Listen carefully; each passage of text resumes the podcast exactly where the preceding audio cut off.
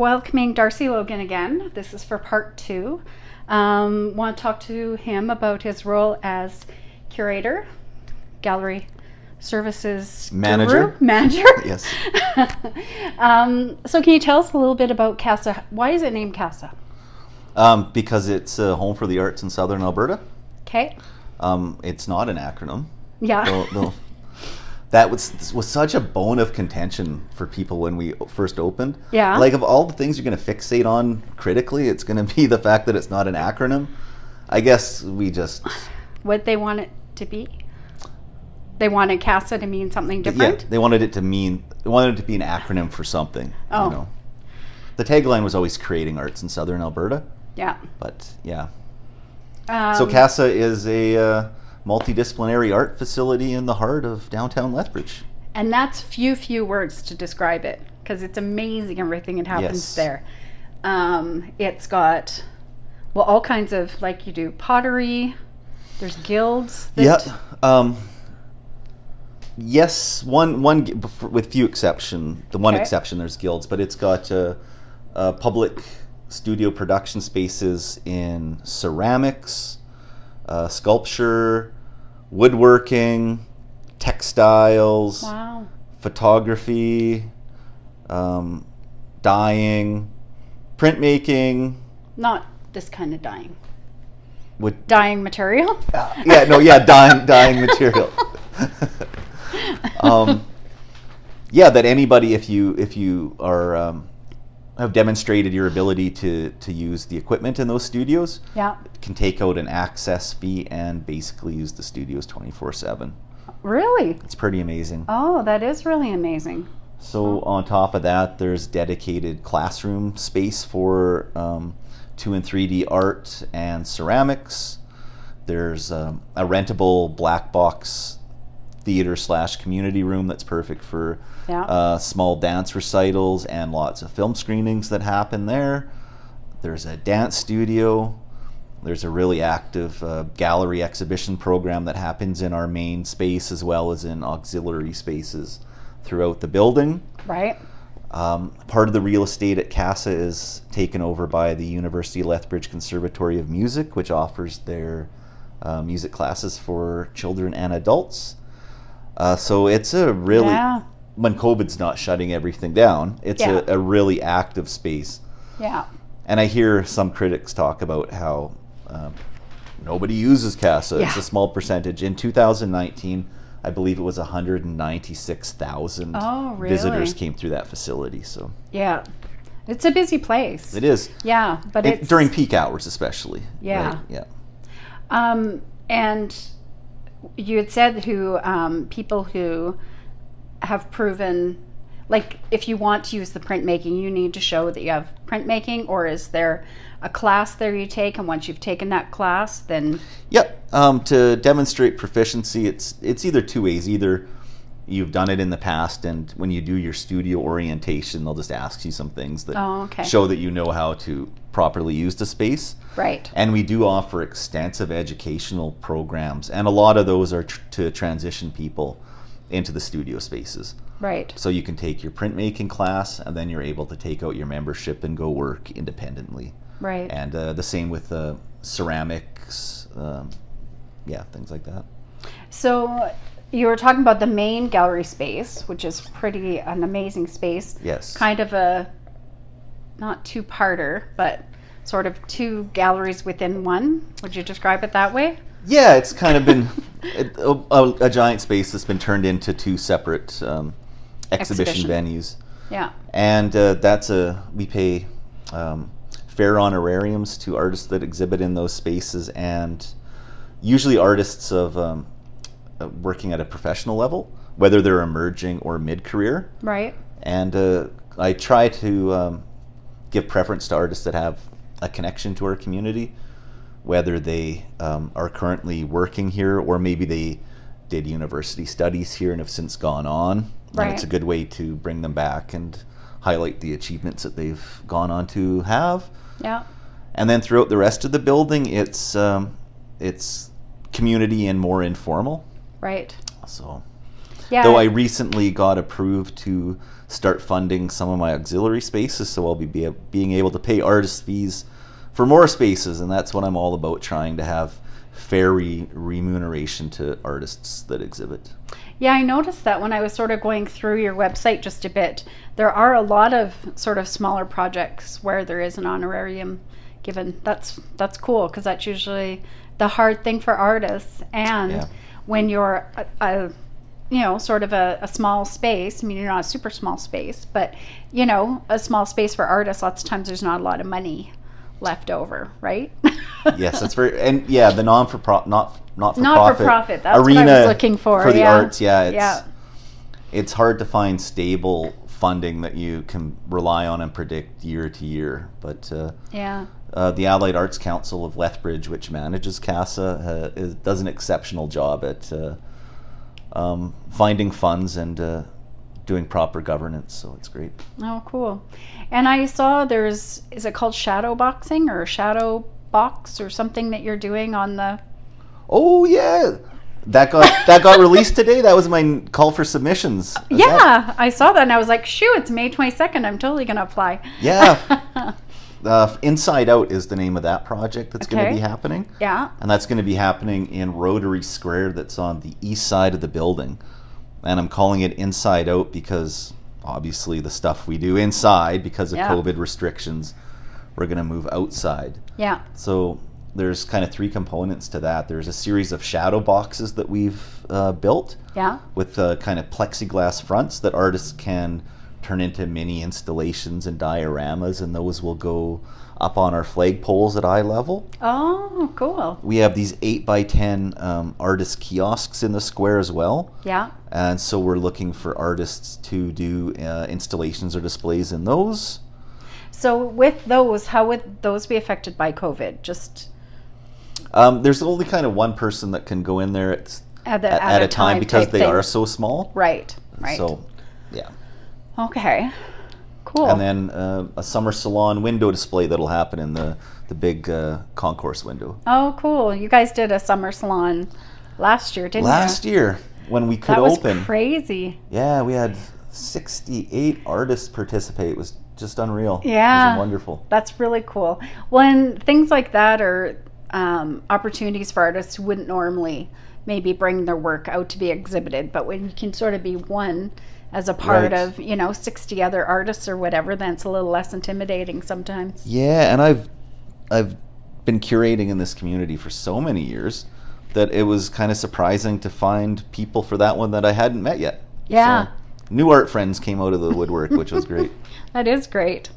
Um, so, as far as kids, have you guys? I know we're talking here with COVID, so a lot of these things don't apply right now. Um, but are there special pro- pro- programs that are for kids or special groups or or that kind of thing? Yeah, we have a very extensive caveat. Yeah, uh, not during COVID. Yeah. Um, extensive educational program that meets the needs of uh, adults, children, and uh, adults with uh, disabilities, and um, also some subsidized programs for people that uh, might have be prohibited by some of the costs of the classes, which we try to keep as low as we can because we're a cost recovery organization. Yeah. Um, we also have done um, educational programming for people transitioning out of homelessness and all sorts of workshops and special educational kind of things for different groups. So, right. Um, our educational manager can oftentimes tailor um, an educational arts experience for a specific group. Right. Right. Um, so when you're when you can normally do this, Yeah. Um, do you have uh, adult programs as well? Like, do you have like a pottery class that happens Yeah. on every Wednesdays at the Publix? extensive adult educational programming and everything from the foundational things like uh, drawing and painting and ceramics through to printmaking, um, some textile, and all sorts of professional development opportunities for artists that already have some experience. So it runs the the, the whole spectrum of educational opportunities are there. And do you get inspired by the work that comes in? Is it surprising sometimes seeing the work that comes in? Oh, definitely. It's uh, even after all these years, I, I still really love my job, and I love uh, g- giving opportunities to artists. Yeah. I like I like working with uh, like professional artists, but I really love um, artists that maybe have never shown their work Yeah. or maybe shy. They're like, "Do you mind evaluating my work? I've never shown it to anybody." Yeah. and then looking at it and talking about it and then being you know what we have this auxiliary space upstairs let's talk about having a show Right. and so then they have their very first public exhibition and yeah. that's the thing that i love the most actually Yeah. Yeah. Very cool.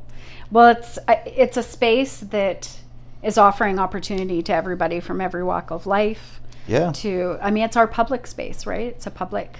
it is and space. it's it's free to enter uh, donations are accepted to help offset some of our costs but Yeah. when we are open, the public's welcome to just wander in, and there's always something to see, whether it's uh, artists working through the windows of the studios or all the art that's on display, and maybe one of our film nights is happening that's free. So yeah, the Kids are practicing. You can hear them practicing. Oh, yeah, it's- their instruments. It's a real multidisciplinary facility, which is nice. Where it Yeah. music and um, theater and film and visual arts, and when it was first conceived, it was conceived to be an arts incubator, which was the phraseology they used, which was to kind of nurture that production and then have a way to educate the public. Mm-hmm. Right. Well, and when you walk in the space, there's pretty much something on every wall to look at, depending if you come in from the west side, there's usually that whole wall that has something on it, right? Yes. 2D kind of all the way down Yeah. it.